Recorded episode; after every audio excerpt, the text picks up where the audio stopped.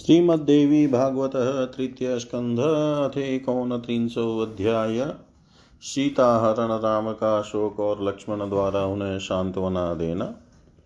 व्यासुवाच तदा कर्ण्य वचो दुष्टं जानकी भयविह्वला वेपमाना स्थिरं कृत्वा मनोवाचमुवाच पौलस्त्य किं सद्वाक्यं त्वमातस्मरमोहित नाहं वै स्ववैरिणी किन्तु जनकस्य कुलोद्भवा। गच्छ लङ्कां दशास्य त्वं रामस्त्वां वै हनिष्यति, मत्कृते मरणं तत्र भविष्यति न संशय। इत्युक्त्वा पर्णशालायां गता सा भग्निसन्निधो गच्छ गच्छेति वदति रावणं लोकरावणम् सोऽथ कृत्वा निजं रूपं जगामोटजमन्तिकं बाला जग्राह तां बालां रुदतीं भयविह्वलाम् राम रामेति क्रन्दन्तीं लक्ष्मणेति मुहुर्मुहुः गृहीत्वा निर्गतः पापो रथमारोप्य सत्वर। गच्छन् ऋणापुत्रेण मार्गे रुद्धो जटायुषा सङ्ग्रामो अभुन्महारौद्रस्तयोस्तत्र वनान्तरे। हत्वा तं तां गृहीत्वा च गतौ वशो राक्षसाधिप लङ्कायां क्रन्नन्ति तात पुररीव दुरात्मना। अशोकवनिकायां सा स्थापिता राक्षसीयुता स्ववृतान्येव चलिता सामदानादिभिः किल। रामोऽपि तं मृगत्वा जगामादाय निवृत, आयान्तं लक्ष्मणं वीक्ष्य, किं कृतं ते अनुजाशमम् एकाकिनीं प्रियाँ हित्वा किमर्थं त्वमिहागत? श्रुत्वा स्वप्न श्रुत्वा स्वनं तु पापस्य रागस्त्वब्रवीदिद्यमम्। सौमित्रीस्त्वब्रवीद्वाक्यं सीतावागबाणपीडित प्रभोऽत्राहं समायात कालयोगान् संशय तदा तौ पर्णशालायां गत्वा वीक्षाति दुःखितो जानक्यन्वेषणे यत्नमुभौ कर्तुं समुद्यतो।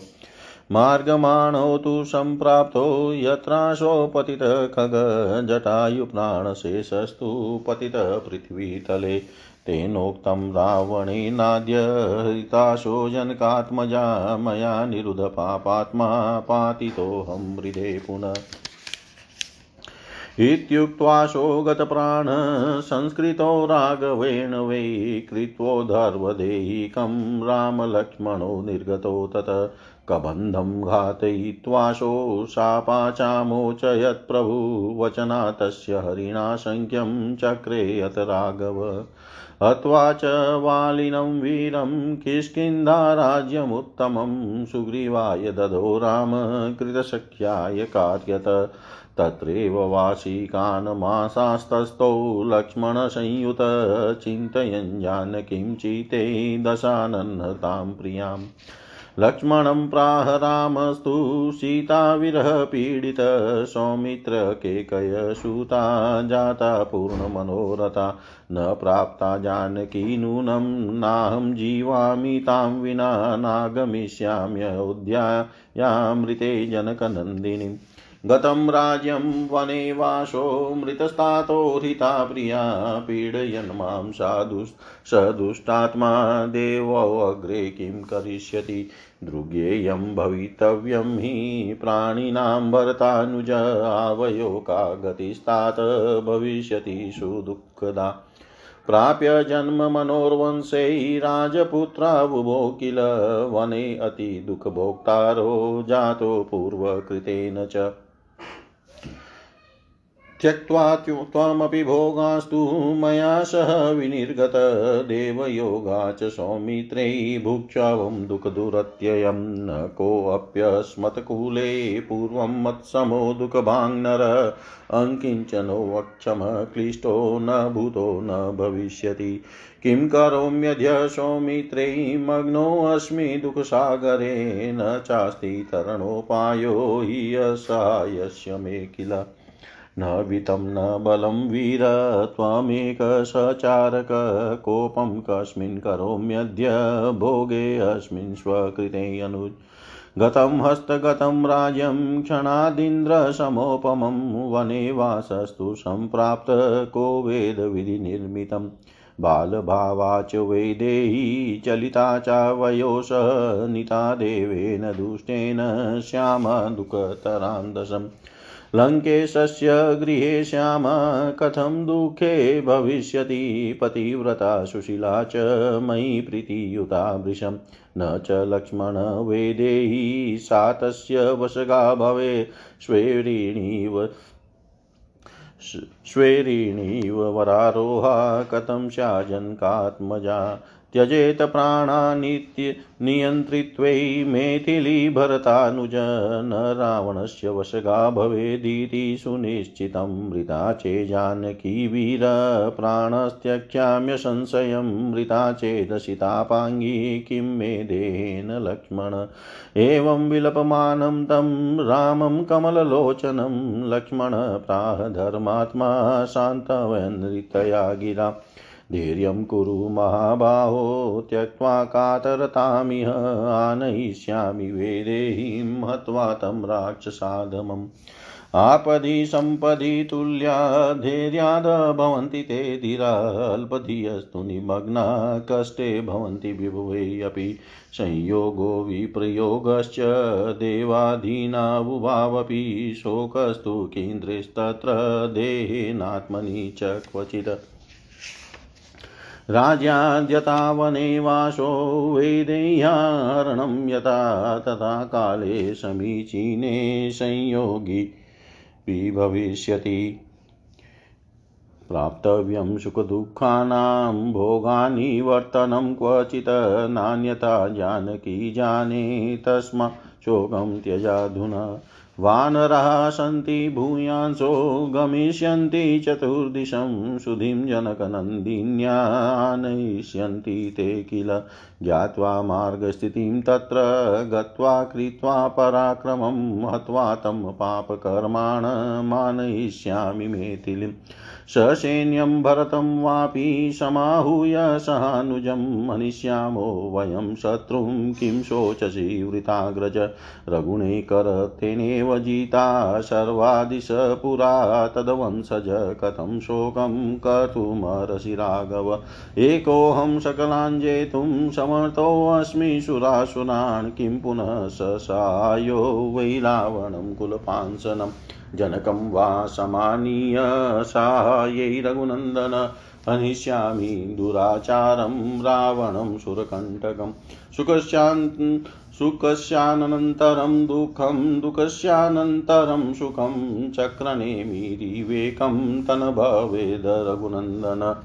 मनोऽतिकातरं यस्य सुखदुःखस्वमुद्भवे स शोकसागरे मग्नो न सुखी स्यात् कदाचन। इन्द्रेण व्यसनं प्राप्तं पुरा वै रघुनन्दन नहुषस्थापितो देवै सर्वे मर्गवत पदे। स्थितपङ्कजमध्ये च बहुवर्षगणानपि अज्ञातवासं मघवा भीतस्त्यक्त्वा निजं पदम्। पुनः प्राप्तं निजं स्थानं काले विपरिवर्तिते नहुषः पतितो भूमौ शापादजगराकृति इन्द्राणीं कामयानस्तु ब्राह्मणा नवमन च अगस्ति सर्पदेहो महीपति। तस्माच्छोको न कर्तव्यो व्यसने सति राघव। उद्यमे चितमास्ताय कर्तव्यं वे विपश्चिता सर्वज्ञो वशी महाभाग, समर्थो वशी जगत्पते, किं प्राकृत इवात्यर्थं कुरुषे शोकमात्मनि व्यासुवाच। इति लक्ष्मणवाक्येन बोधितो रघुनन्दन, त्यक्त्वा शोकं तथात्यर्थं बभूव विगतज्वर। त्यक्त्वा शोकं तथात्यर्थं बभूव विगतज्वर। व्यास जी बोले, रावण का कुविचार पूर्ण वचन सुनकर सीता भय से व्याकुल होकर काँप उठी। पुनः मन को स्थिर करके उन्होंने कहा, हे पुलस्त्य के वंशज, काम के वशीभूत होकर तुम ऐसा अणगल वचन क्यों कह रहे हो? मैं स्वैरिणी नारी नहीं हूँ, बल्कि महाराज जनक के कुल में उत्पन्न हुई हूँ। हे दशकंदर, तुम तुम लंका चले जाओ, नहीं तो श्री राम निश्चय ही तुम्हें मार डालेंगे। मेरे लिए ही तुम्हारी मृत्यु होगी, इसमें संदेह नहीं है। ऐसा कह करके वे सीता जी जगत को रुलाने वाले रावण के प्रति चले जाओ चले जाओ, इस प्रकार बोलती हुई पर्णशाला में अग्निकुंड के पास चली गई। इतने में वह रावण अपना वास्तविक रूप धारण करके तुरंत पर्णशाला में उनके पास जा पहुँचा और उसने भय से व्याकुल होती, होकर रोती हुई उस बाला सीता को बलपूर्वक पकड़ लिया। हा राम हा राम, हा लक्ष्मण, ऐसा बार बार कहकर विलाप करती हुई सीता को पकड़कर और उन्हें अपने रथ पर बैठा कर रावण शीघ्रता पूर्वक निकल गया। तब अरुण पुत्र जटायु ने जाते हुए उस रावण को मार्ग में रोक दिया। उस वन में, दोनों में भया महाभयंकर युद्ध होने लगा। हे तात, अंत में वह राक्षस राज रावण जटायु को मार कर और सीता को साथ लेकर चला गया। तदनंतर उस दुष्टात्मा ने कुररी पक्षी की भांति क्रंदन करती हुई सीता को लंका में अशोक वाटिका में रख दिया और उसकी रखवाली के लिए राक्षसियों को नियुक्त कर दिया।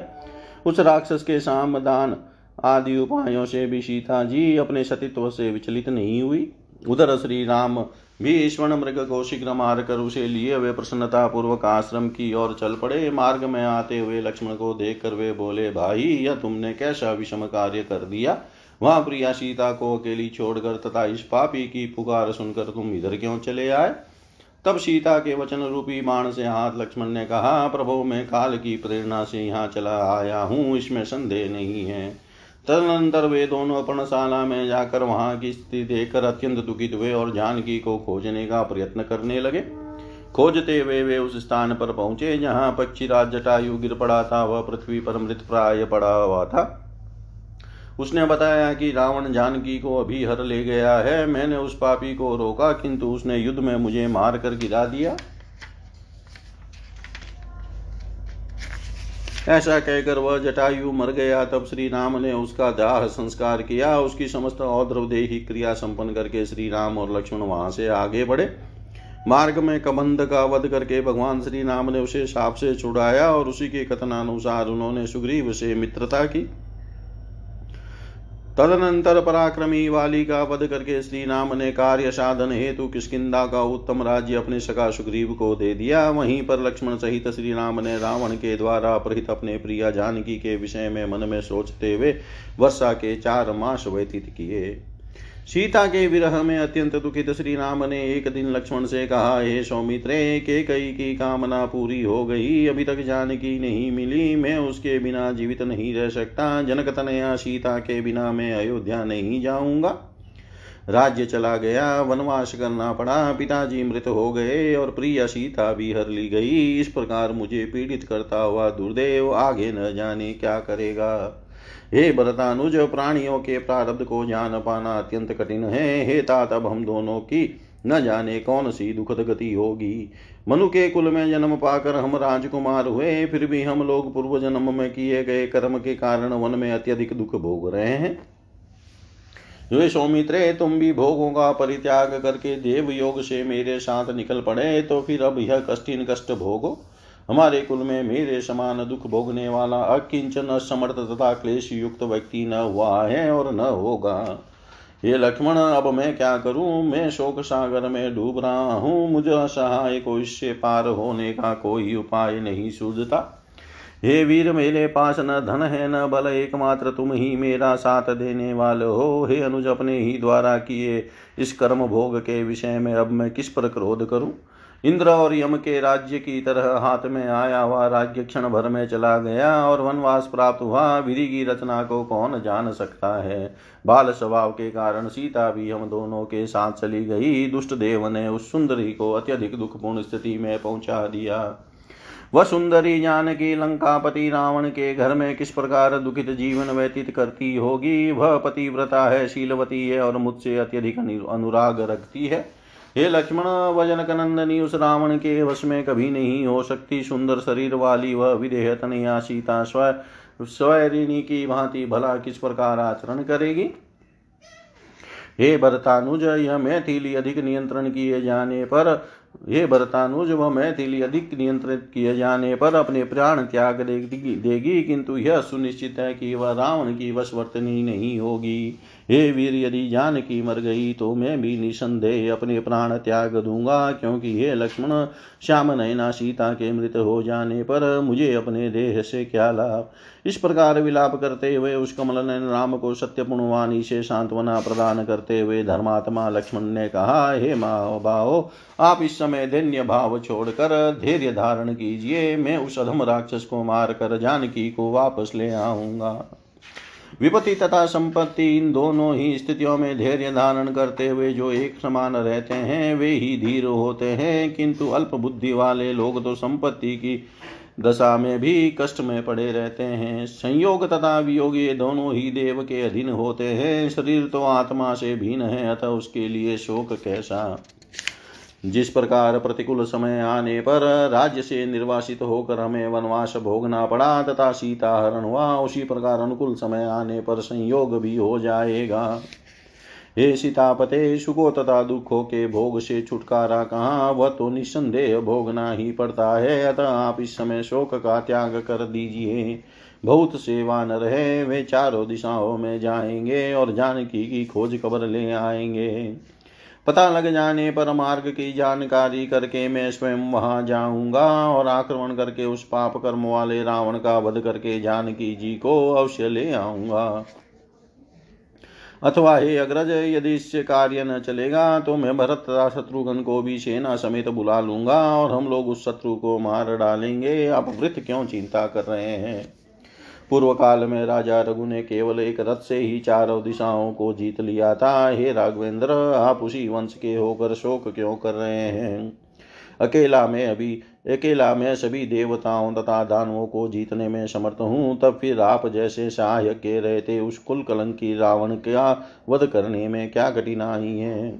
अथवा हे रघुनंदन, मैं महाराज जनक को सहायता के लिए बुलाकर देवताओं के कंटक स्वरूप दुराचारी रावण का वध कर डालूँगा। हे रघुनंदन सुख के बाद दुख तथा दुख के बाद सुख पहिए की धुरी की तरह आया जाया करते हैं, सदा एक स्थिति नहीं रहती। सुख दुख के आने पर जिसका मन का तर हो जाता है, वह शोक सागर में निमग्न रहता है और कभी सुखी नहीं रह सकता। हे राघव पूर्व काल में इंद्र के ऊपर भी विपत्ति आई थी, तब सभी देवताओं ने उनके स्थान पर राजा नहुष को स्थापित कर दिया था। उस समय इंद्र ने भयवश अपना पद त्याग कर बहुत दिनों तक कमल वन में छिपकर अज्ञातवास किया था। समय बदलने पर उन्होंने पुनः अपना पद प्राप्त कर लिया और नहुष को साप वश अजगर के रूप में परिणित होकर पृथ्वी पर गिरना पड़ा। ब्राह्मणों का अपमान करके इंद्राणी को पाने की इच्छा के कारण ही अगस्त्य मुनि के कोप पूर्वक साप देने से राजा नहुष सर्प देह वाले हो गए थे। अतः राघव, दुख आने पर शोक नहीं करना चाहिए। विज्ञ पुरुष को चाहिए कि ऐसी परिस्थिति में मन को उद्यमशील बनाकर समय की प्रतीक्षा करता रहे। हे महाभाग, आप सर्वज्ञ हैं। हे जगतपते, आप सर्व समर्थ हैं। तब एक प्राकृत पुरुष की भांति आप अपने मन में अत्यंत शोक क्यों कर रहे हैं? व्यास जी बोले, इस प्रकार लक्ष्मण की बातों से रघुनंदन श्री रामचंद्र जी को सांत्वना मिली और वे शोक त्याग कर बिल्कुल निश्चिंत हो गए। इति श्रीमद्देवी भागवते महापुराणी अष्टादसाहितायाँ तृतीय महापुराणे अष्टादशसाहस्रयां संहितायां तृतीयस्कन्धे लक्ष्मणकृतरामशोकसान्त्वनम् नामेकोनत्रिंशोऽध्याय सर्वं श्रीशां सदाशिवार्पणम्। अस्तु ॐ विष्णवे नमः ॐ विष्णवे नमः ॐ विष्णवे नमः। श्रीमद्देवी भागवत तृतीय स्कंध त्रिंशो अध्याय श्री राम और लक्ष्मण के पास नारद जी का आना और उन्हें नवरात्र व्रत करने का परामर्श देना श्री राम के पूछने पर नारद जी का उनसे देवी की महिमा और नवरात्र व्रत की विधि बतलाना श्री राम द्वारा देवी का पूजन और देवी द्वारा उन्हें विजय का वरदान देना। व्यासुवाच एवं तौ संविदं कृत्वा यावतुष्णीं बभूवतु आजगाम तदाकाशान्नारदो भगवान् ऋषि। रणयन्महतीं वीणां स्वरग्रामविभूषितां गायन मृदरतं साम तदा तमुपतस्थितवान्। दृष्ट्वा तं राम उत्थाय ददावत वृषं शुभम् आसनं चार्गपाद्यं च कृतवान् मितद्युति पूजां परमिकां कृत्वा कृताञ्जलिरुपस्थित उपविष्ट समीपे तु कृताज्ञो मुनिना हरि। उपविष्टं तदा रामं सानुजं दुःखमानसं पप्रच नारद प्रीत्या कुशलं मुनिशतं। कथं राघव शोकातो, यथा वे प्राकृतो नर हृतां च जानामि रावणेन दुरात्मना। सुरसद्मं गतश्चाहं श्रुतवाञ्जन्का मजां पौलस्त्येन हृतां महो, मोहान् मरणं स्वं जानता। तव जन्म च काकुत्स्थपौलस्त्यनिधनाय वै मेथिलीहरणं जातमेतदर्थं नराधिप। पूर्वजन्मनि वेदेहि मुनिपुत्री तपस्विनी रावणेन वने दृष्टा तपस्यन्ती शुचिस्मिता प्रार्थिता रावणे नाशो भवभार्येति राघव तिरस्कृतस्तस्याशो वै जग्राह कबरं बलात् शशाप राम रावणं तापसी वृशं कुपिता त्यक्तुमिच्छन्ति देहं संस्पर्शदूषितं।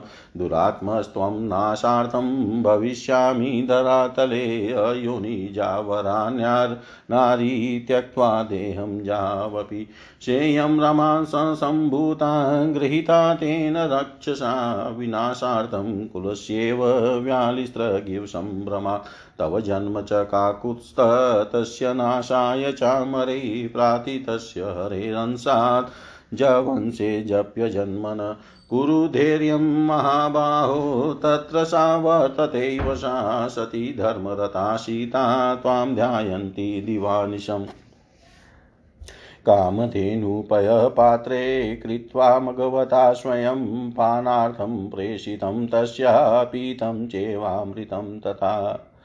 सुरभिदुग्धपानात् सा क्षुत्रिदुःखविवर्जिता जाता कमलपत्राङ्की वर्तते वीक्षिता मया।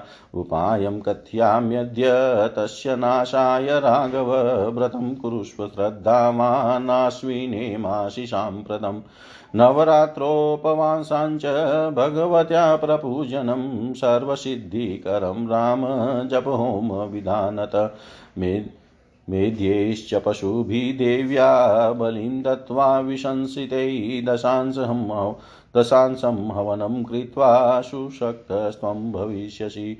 विष्णुना चरितं पूर्वं महादेवब्रह्मणा तथा भगवता जीर्णं स्वर्गमध्यस्थितेन वे। सुखिना रामकर्तव्यं नवरात्रव्रतं शुभं विशेषेण च कर्तव्यं पुंसां कष्टगतेन वे। विश्वामित्रेण काकुत्स्थकृतमेतन् संशय भृगु नाथ वसिष्ठेन कश्यपेन तथैव च गुरुणा हृतदारेण कृतमेतन्महाव्रतं तस्मात् त्वं कुरु राजेन्द्र रावणस्य वधाय च। इन्द्रेण वृत्रनाशाय कृतं व्रतमनुत्तमं, त्रिपुरस्य विनाशाय शिवेनापि पुरा कृतं हरिणा मधुनाशाय कृतं मेरौ महामते, विधिवत् कुरु काकुत्स्थव्रतमेतदतीन्द्रित श्रीरामुवाच का देवी किं प्रभावासा कुतो जाता किमावया? व्रतं किं विधिवत ब्रूहि? सर्वज्ञो वसीतया निधे। नारदुवाच शृणु राम सदा नित्या शक्तिराध्या सनातनी। सर्वकामप्रदा देवी पूजिता दुःखनाशिनी। कारणं सर्वजन्तूनां प्रमादीनां रघुद्वः। तस्याः शक्तिं विना कोऽपि स्पन्दितुं न क्षमो भवेत्। विष्णोः पालनशक्ति सा कर्तृशक्तिपितुर्मम, रुद्रस्य नाशशक्ति सा त्वन्या शक्तिपरा शिवा यच किञ्चित् यचः किञ्चित्त्व तक्वचिद्वस्तु सदसद्भुवन्त्रये तस्य सर्वस्य या शक्तिस्तदुत्पत्ति कुतो भवेत्। न ब्रह्मा, न यदा विष्णुर्न रुद्रो, न दिवाकर, न चेन्द्राद्यः, सुरा सर्वे, न धरा, न धराधरा। तदा स प्रकृतिपूर्णा पुरुषेण परेण वै संयुता विहरत्येव युगादो निर्गुणा शिवा। सा भूत्वा सगुणा पश्चात् करो करोति भुवनत्रयं। पूर्वं संसृज्य ब्रह्मादीन् दत्त्वा शक्तिश्च सर्वश।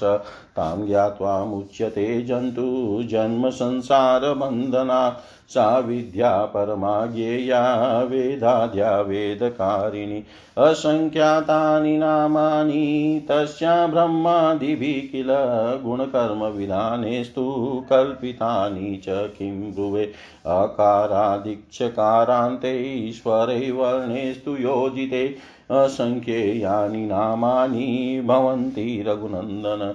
श्रीरामुवाच विधिं मे ब्रूहि विप्रसे व्रतस्यास्य समासत करोम्यद्येव श्रद्धावान् श्रीदेव्या पूजनं तथा नारदुवाच पीठं कृत्वा समे स्थाने संस्थाप्य जगदम्बिकामुपवासान्नवेव त्वं कुरु रामविधानत आचार्योऽहं भविष्यामि कर्मण्यस्मिन् महीपते देवकार्यविधानार्थमुत्साहं प्रकरोम्यहं। व्यासुवाच, तच्छ्रुत्वा वचनं सत्यं, मत्वा रामप्रतापवान् कारयित्वा शुभं पीठं स्थापयित्वाम्बिकां शिवां विधिवत पूजनं तस्याश्चकार व्रतवान् हरि सम्प्राप्ते चाश्विने मासि तस्मिन् गिरिवरे तदा उपवासपरो राम, कृतवान् व्रतमुत्तमं, होमं च विधिवदत्र बलिदाञ्च पूज्यम् भ्रातरो चक्रतु प्रेम्णा, व्रतं नारदसम्मतम् अष्टम्यां मध्यरात्रे तु देवी भगवती सा।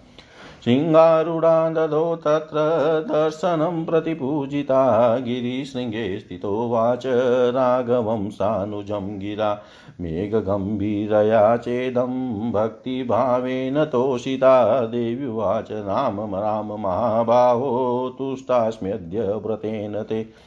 प्रार्थयस्व वरं कामं यते मनसि वर्तते नारायणांस शम्भु सम्भूतस्त्वं वंशे मानवै नगै रावणस्य वधायेव प्रार्थितस्त्वमरेरसि पुरा मत्स्य तनुं कृत्वा हत्वा घोरं च राक्षसम् त्वया वै रक्षिता वेदासुराणां हितमीक्षिता भूत्वा कचपरूपस्तु धृतवान् मन्दरं गिरिम् अकुपारं प्रमन्तानं कृत्वा देवान् पोषय कोलरूपं परं कृत्वा दशनाग्रेण मेदिनीम् धृतवानसि यद्राम हिरण्याख्यं जघान च नारसिंहीं तनुं कृत्वा हिरण्यकशिपुं पुरा प्रह्लादं राम रक्षित्वा हतवानसि राघव वामनं वपुरास्ताय पुरा चलितवा चलितवान् बलिन्। भूत भूत्वेन्द्रस्यानुजकामं देवकार्यप्रसादक जमदग्निसुतस्त्वं मे विष्णोरंशेषसङ्गत कृत्वान्तं क्षत्रियाणां तु दानं भूमेरदाद्विजे ततेदानीं तु काकुत्स्थजातो दशरथात्मज। प्रार्थितस्तु सुरे सर्वे रावणेनातिपीडिते कपयस्ते साया वै देवांसा बलवत्तरा। भविष्यन्ति नरव्याघ्रमक्षक्तिसंयुता हि अमी शेषांशोऽप्यनुजतेयं रावणात्मज नाशक। भविष्यति न सन्देह कर्तव्योऽत्र त्वया नग वसन्ते सेवनं कार्यं त्वया तत्रातिश्रद्धया हत्वात रावणं पापं कुरु राज्यं यथा सुखम् एकादशसहस्राणि वर्षाणि पृथिवीतले। कृत्वा राज्यं रघुश्रेष्ठ गन्ताश्रीदिवं पुर पुनः व्यासुवाच इत्युक्त्वान्तर्दधे देवी रामस्तु प्रीतमानस। समापय तदवरतं चक्रे प्रयाणं दशमी दिने विजयापूजनं कृत्वा दत्त्वा दानान्यनेकश। कपिपतिबलयुक्तशानुज श्रीपतिश्च प्रकटपरमशक्त्या प्रेरितपूर्णकामः उदधितटः गतो वशो सेतुबन्धं विधायाप्यहनदम। मरशत्रुं रावणं गीतकीर्तिः। यः शृणोति नरो भक्त्या देव्याश्चरितमुत्तमं स भुक्त्वा विपुलान् भोगान् प्राप्नोति परमं पदम् सन्त्यन्यानि पुराणानि, विस्तराणि बहूनि च श्रीमद्भागवतस्या च न तुल्यानिति मे मति। श्रीमद्भागवतस्यास्य न तुल्यानिति मे मति। व्यास जी बोले, इस प्रकार राम और लक्ष्मण परस्पर में परामर्श करके ज्यो ही चुप चुप हुए, त्यों ही आकाश मार्ग से देवर्षि नारद वहाँ आ गए। उस समय वे स्वर तथा ग्राम से विभूषित, अपनी महति नामक वीणा बजाते हुए तथा बृहद्रथंतर शाम का गायन करते हुए उनके समीप पहुँचे। उन्हें देखते ही अमित तेज वाले श्री राम ने उठकर उन्हें श्रेष्ठ पवित्र आसन प्रदान किया। और तत्पश्चात अर्घ्य तथा पाद्य से उनकी पूजा की, भली भांति पूजा करने के बाद भगवान श्री राम हाथ जोड़कर खड़े हो गए और फिर मुनि की आज्ञा, मुनि के आज्ञा देने पर उनके ही पास बैठ गए। तब अपने अनुज लक्ष्मण के साथ बैठे हुए खिन मनस्क राम से मुनिंद्र नारद जी प्रेम पूर्वक कुशल खेम पूछने लगे। नारद जी बोले, हे राघव, आप इस समय साधारण मनुष्य के समान शोकाकुल क्यों हैं? मैं जानता हूँ कि दुष्ट रावण सीता को हर ले गया है। जब मैं देवलोक में गया था, तब मैंने वह, वहाँ सुना कि अपनी मृत्यु को न जानन से ही मोह के वशीभूत होकर रावण ने जनक नंदनी का हरण कर लिया है। हे काकुत्स्थ, आपका जन्म ही रावण के निधन के लिए हुआ है। नराधि पिसी कार्य सिद्धि के लिए सीता का हरण हुआ है। पूर्व जन्म में ये वेदे ही एक मुनि की तपस्विनी कन्या थी। उस पवित्र मुस्कान वाली कन्या को रावण ने वन में तप करते हुए देखा। हे राघव, तब रावण ने उससे प्रार्थना की कि तुम मेरी पत्नी बन जाओ। इस पर उसके द्वारा तिरस्कृत किए गए रावण ने बलपूर्वक उसके केश पकड़ लिए।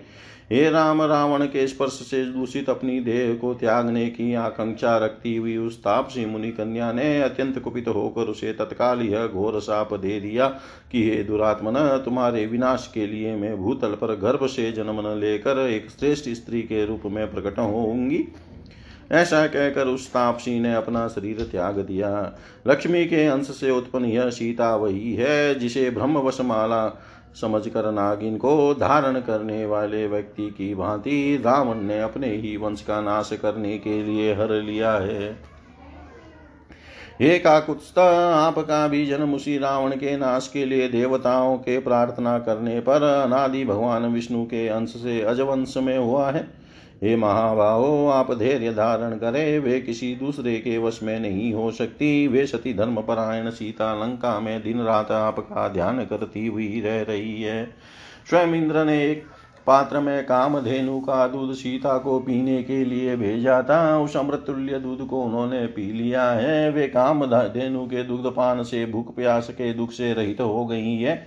मैंने उन कमल नयनी को स्वयं देखा है।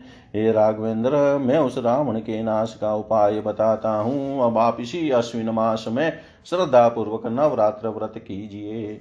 हे राम, नवरात्र में उपवास तथा जप होम के विधान से किया गया भगवती पूजन समस्त सिद्धियों को प्रदान करने वाला है। देवी को पवित्र बलि देकर दत्ता दशांश हवन करके आप पूर्ण शक्तिशाली बन जाएँगे। पूर्व काल में भगवान विष्णु, शिव, ब्रह्मा तथा स्वर्ग लोक में विराजमान इंद्र ने भी इसका अनुष्ठान किया था। हे राम, सुखी मनुष्य को इस व्रत का अनुष्ठान करना चाहिए और कष्ट में पड़े हुए मनुष्य को तो यह व्रत विशेष रूप से करना चाहिए। हे काकुत्स्थ, विश्वामित्र, भृगु, वशिष्ठ और कश्यप भी इस व्रत को कर चुके हैं, इसमें संदेह नहीं है। इसी प्रकार हरण की गई पत्नी वाले गुरु बृहस्पति ने भी इस व्रत को किया था। इसलिए हे राजेंद्र, रावण के वध तथा सीता की प्राप्ति के लिए आप इस व्रत को कीजिए। पूर्व काल में इंद्र ने वृत्रासुर के वध के लिए तथा शिव ने त्रिपुर दैत्य के वध के लिए सर्वश्रेष्ठ व्रत किया था। हे महामते, इसी प्रकार भगवान विष्णु ने भी मधु दैत्य के वध के लिए सुमेरु पर्वत पर यह व्रत किया था। अतः हे काकुत्स्थ, आप भी आलस्य रहित होकर विधि पूर्वक यह व्रत कीजिए। श्री राम बोले, हे दयानिधे, आप सर्वज्ञ हैं, अतः मुझे विधि पूर्वक बताइए कि वे कौन देवी है? उनका प्रभाव क्या है? वे कहाँ से उत्पन्न हुई है? उनका नाम क्या है? तथा वह व्रत कौन सा है? नारद जी बोले, हे राम, सुनिए, वे देवी नित्य सनातनी और आध्या शक्ति है। वे संपूर्ण मनोरथ पूर्ण कर देती है और अपनी आराधना से सभी प्रकार के कष्ट दूर कर देती है।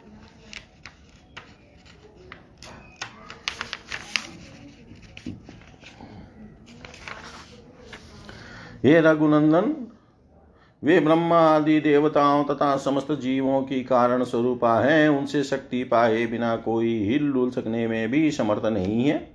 वे ही मेरे पिता ब्रह्मा की सृष्टि शक्ति है, विष्णु की पालन शक्ति है, तथा शंकर की संहार शक्ति है, वे कल्याणमयी पराम्बा अन्य शक्ति रूपा भी है। इन तो तीनों लोकों में जो कुछ भी कहीं भी सत या सत पदार्थ है, उसकी उत्पत्ति में निमित्त कारण इस देवी के अतिरिक्त और कौन हो सकता है? इस सृष्टि के आरंभ में जब ब्रह्मा, विष्णु, शिव, सूर्य, इंद्रादि, देवता, पृथ्वी और पर्वत आदि कुछ भी नहीं रहता, तब उस समय वे निर्गुणा कल्याणमयी परा प्रकृति ही परम पुरुष के साथ विहार करती है। वे ही बाद में सगुणा शक्ति बनकर सर्वप्रथम ब्रह्मा आदि का सृजन करके और उन्हें शक्तियाँ प्रदान कर तीनों भूनों की सम्यक रचना करती है। उन आदि शक्ति को जानकर प्राणी संसार बंधन से मुक्त हो जाता है। विद्या स्वरूपा वेदों की आदि कारण वेदों को प्रकट करने वाली तथा परमा उन भगवती को अवश्य जानना चाहिए। ब्रह्मादि देवताओं ने गुण कर्म के विधान अनुसार उनके असंख्य नाम कल्पित किए हैं। मैं कहाँ तक बताऊँ? हे रघुनंदन, अकार से लेकर क्ष पर्यंत सभी स्वरों तथा वर्णों के संयोग से उनके असंख्य नाम बनते हैं। श्री राम बोले, हे देव से इस नवरात्र व्रत का विधान मुझे संक्षेप में बताइए। मैं आज ही श्रद्धा पूर्वक श्री देवी का विधिवत पूर्वक विधिवत पूजन करूँगा। नारद जी बोले, हे राम, किसी समतल भूमि पर पीठासन बनाकर उस पर भगवती जगदम्बिका की स्थापना करके विधान पूर्वक नौ दिन उपवास कीजिए। हे राजन, इस कार्य में मैं आचार्य बनूँगा, क्योंकि देवताओं के कार्य करने में मैं अधिक उत्साह रखता हूँ। व्यास जी बोले, नारद जी का वचन सुनकर प्रतापी श्री राम ने उसे सत्य मान कर, तदनुसार एक सुंदर पिटासन बनवाकर उस पर अंबिका की स्थापना की। व्रतधारी भगवान श्री राम ने अश्विन मास लगने पर उस श्रेष्ठ पर्वत पर उन भगवती का पूजन किया। उपवास परायण श्री राम ने यह श्रेष्ठ व्रत करके करते हुए विधिवत होम बलिदान और पूजन किया। इस प्रकार दोनों भाइयों ने नारद जी के द्वारा बताए गए इस व्रत को प्रेम पूर्वक संपन्न किया। उनसे सम्यक पूजित होकर अष्टमी की मध्य रात्रि की वेला में भगवती दुर्गा ने सिंह पर सवार होकर उन्हें साक्षात दर्शन दिया। तदंतर भक्ति भाव से प्रसन्न उन भगवती के पर्वत के शिखर पर स्थित होकर लक्ष्मण सहित राम से मेघ के समान गंभीर वाणी में कहा, देवी बोली, हे राम, हे महाबाहो, इस समय मैं आपके व्रत से संतुष्ट हूँ।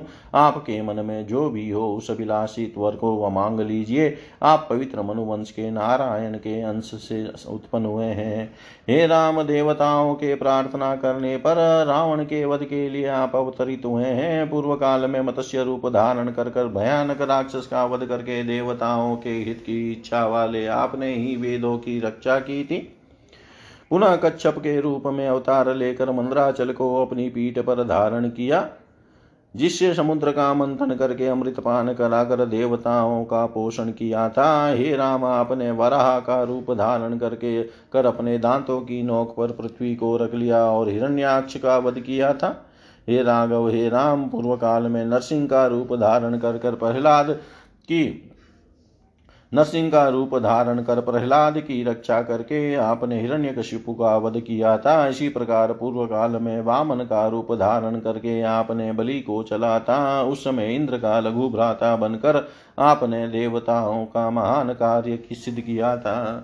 पुनः भगवान विष्णु के अंश से जमदग्नि के पुत्र परशुराम के रूप में अवतरित होकर क्षत्रियों को अंत, क्षत्रियों का अंत करके आपने सारी पृथ्वी ब्राह्मणों को दे दी थी। उसी प्रकार हे काकुत्स्थ रावण के द्वारा अत्यधिक सताए गई, गए सभी देवताओं के प्रार्थना करने पर इस समय आप ही दशरथ पुत्र श्री राम के रूप में अवतीर्ण हुए हैं। हे नरोत्तम देवताओं के अंश से उत्पन्न ये परम बलशाली वानर मेरी शक्ति से संपन्न होकर आपके सहायक होंगे। शेषना के अंश स्वरूप आपके ये अनुज लक्ष्मण, रावण के पुत्र मेघनाथ का वध करने वाले होंगे। हे अनग, इस विषय में आपको संदेह नहीं करना चाहिए। वसंत ऋतु के नवरात्र में आप परम श्रद्धा के साथ पुनः मेरी पूजा कीजिए। तत्पश्चात पापी रावण का वध करके आप सुख पूर्वक राज्य कीजिए। ये रघुश्रेष्ठ, इस प्रकार ग्यारह हज़ार वर्षों तक भूतल पर राज्य करके पुनः आप देवलोक के लिए प्रस्थान करेंगे। व्यास जी बोले, ऐसा कहकर भगवती दुर्गा वहीं अंतर ध्यान हो गई और श्री रामचंद्र जी ने प्रसन्न मन से उस व्रत का समापन करके दशमी तिथि को विजया पूजन करके तथा अनेक विध दान देकर वहाँ से प्रस्थान कर दिया। वानर राज सुग्रीव की सेना के साथ अपने अनुज सहित विख्यात यश वाले तथा पूर्ण काम लक्ष्मीपति श्री राम साक्षात परमाशक्ति की प्रेरणा से समुद्र तट पर पहुँचे। वहाँ सेतु बंधन करके उन्होंने देव शत्रु रावण का संहार किया, जो मनुष्य भक्ति पूर्वक देवी के उत्तम चरित्र का श्रवण करता है, वह अनेक सुखों का उपभोग करके परम पद प्राप्त कर लेता है। यद्यपि अनेक अन्य बहुत से विस्तृत पुराण हैं, किंतु वे श्रीमद देवी भागवत महापुराण के तुल्य नहीं है, ऐसी मेरी धारणा है। इति श्रीमद्देवी भागवते महापुराणे अष्टादश सहस्रायां तृतीय देवी वरदानं नाम त्रिंशोऽध्याय। सर्वं श्रीशां सदाशिवार्पणम् अस्तु ॐ विष्णवे नम, ॐ विष्णवे नम, ॐ विष्णवे नमः। तृतीयस्कन्धसमाप्त ॐ पूर्णमद, पूर्णमिदं पूर्णात् पूर्णमुदच्यते पूर्णस्य पूर्णमादाय। पूर्णमेवावशिष्यते। ॐ शान्ति शान्ति, शान्तिः।